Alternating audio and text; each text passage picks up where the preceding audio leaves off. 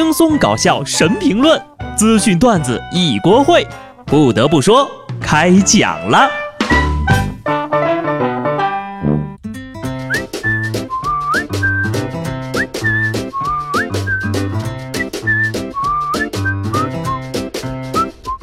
Hello， 听众朋友们，大家好，这里是有趣的。不得不说，我是机智的小布。现在的有些人呢，老说自己爱睡觉，其实呢，真正热爱睡眠的人是早睡晚起，他们宁愿牺牲熬夜上网打游戏的快乐，也要去拥抱睡眠。所以呢，如果你每天累计睡眠不足18个小时，请不要说自己爱睡觉。但是在法国人民的眼中，咱们就是一个爱睡觉的民族。法国媒体报道说呀，中国人平均睡眠时间是9个小时，这要归功于中国人的午休习惯，还有晚上9点就洗漱上床，也比其他国家的公民早。在中国，睡午觉几乎成了一项国民习惯。你这是在委婉地表达老龄化严重吗？还是有人每天晚上替我多睡了几个小时呢？是不是有人24小时都在睡觉，所以人均上去了？春困秋乏夏打盹，睡不醒的冬三月。你说一天能困9个小时，我信哈。一天能睡9个小时，你是在养老院做的调查吧？法国的朋友呀，你们可别被媒体忽悠了，还9点上床睡觉。现在连小学生都没办法9点上床了，不然那作业能写完吗？我倒是9点就上床了呀，2点才睡着。法国人还能因为睡午觉羡慕我们，我就更不相信了。我听说他们那边一天罢工800多回呢。你说连班都不上了，羡慕什么午休啊？当然，话也不能说得太绝对，确实有的公司呢规定了午休，违规呀还得罚钱呢。武汉一家公司就是这样，要求员工必须午休，不午休的话就得给环卫工买水。公司领导说了，之所以定了这么个规定呢，是因为中午员工呀老爱玩手机，下午上班就没精神呀，索性定个硬指标，保证大家的休息。要说这种规定啊，也就外人看着羡慕，只有不爱睡午觉的当事人才知道，天天买水太闹心了。心呢是好心，强制执行就没必要了，睡觉这种事儿得自愿才行呀。不过啊，对于相当一部分人而言，不玩手机确实能增加不少的睡眠时间。前几年不是很流行那个睡美容觉嘛？我就一直觉得啊，我长成现在这样都是手机害的。跟年轻人说熬夜猝死，他不当回事儿，但你要告诉他熬夜脱发，他马上就去睡觉了。有人就觉得吧，自己过得太颓废了，想要重获新生。江苏有一个大2的小伙子，在20岁生日这天呢，就给自己办了一场葬礼。他想以此来悼念自己抑郁的19岁，从20岁开始重获新生。葬礼呢，现场共有50余名同学参加，有念悼词的，有朗诵诗歌的，还有唱歌的。大学生给自个儿办葬礼，别人什么想法我不知道，但我知道，要是让他爹知道了，肯定打死他。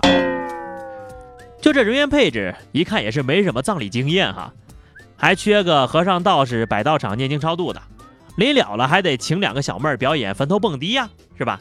算是给自己一个仪式感呢。不过这种情况呀，就好像以前情侣分手之后烧照片是一个意思的。以前我们90后呀，老干这种事儿，葬花、葬爱、葬自己个儿。不得不说呀，时间呢，慢慢的在不知不觉中就被浪费了。2019年已经过去了1/5，上周五呢是1年1度的315打假。与以往不同，我发现今年的315大家消费都降级了。往年大家打的是什么？酒水、汽车、毒奶粉。今年打假呢，辣条、鸡蛋、高丽蛋。降级的朋友们也不用难过啊，现在讲究全民降级，消费水平这种东西啊，不光你降，有钱人也是难逃一劫。曾经天天的车厘子的他们啊，现在呢也改吃香椿了。随着春季限定时蔬陆续上市，有人就发现呢，今年这个市场上的香椿芽价格特别贵，很多地方甚至达到了200块钱一斤呢，远超车厘子。有网友就做了一个换算表啊，1斤的香椿价格等于39只小龙虾、10只鲍鱼、1只波士顿龙虾。香椿自由取代了车厘子自由，成为了本季度最新的炫富标志。哎呀，这香椿都开始膨胀了，鸡蛋你要是不抓点紧涨价，是不是就配不上它高贵的身份了？315都给你打假了，你可争点气呀！这个世界变化呀，超乎你的想象。5年前的人根本就想象不到，无人问津的香椿芽会比肉还贵。就好像5年前的我也万万没想到，好端端的一个人怎么就沙雕了呢？说太原一大姐呢去银行办业务，临走的时候啊，见人银行里的摆的那个净水器非常不错，于是乎就给人顺走了。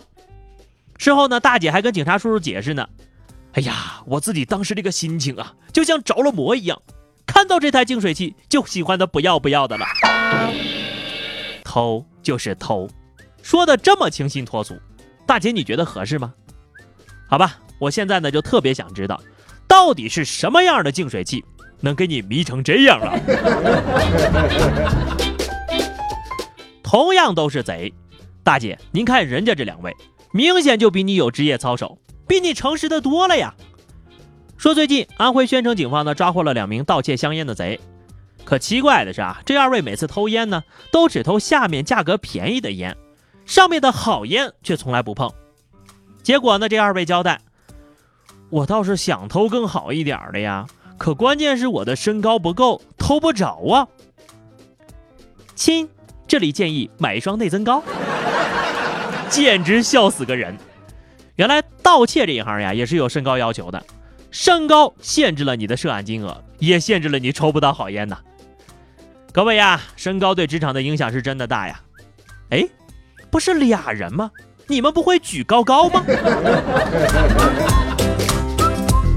有这种身高不够偷不着好烟的笨贼，就有这种隔着玻璃就能偷娃娃的聪明贼。说浙江嘉兴有位老板报警说呀，自己的娃娃机的店的这个投币数量呀和被抓走的娃娃数量不符。结果呢，警方调取监控后发现，原来是有个男的呀，竟然用这个激光笔对准拴娃娃的绳子，烧断之后再把娃娃给抱走。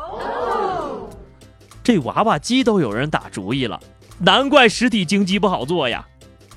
听重点啊，投币数量和被抓走的娃娃数量不符，这就难怪了呀。哎，不管怎么说啊，这小哥也算是个人才啊。我一直以为那激光笔啊也就只能逗逗猫猫狗狗呢，又给各位提供了坐牢的新思路了啊，千万不要作死尝试哦。最后呢是话题时间，上期节目我们聊的是你以前不喜欢现在却觉得真香的事物哈。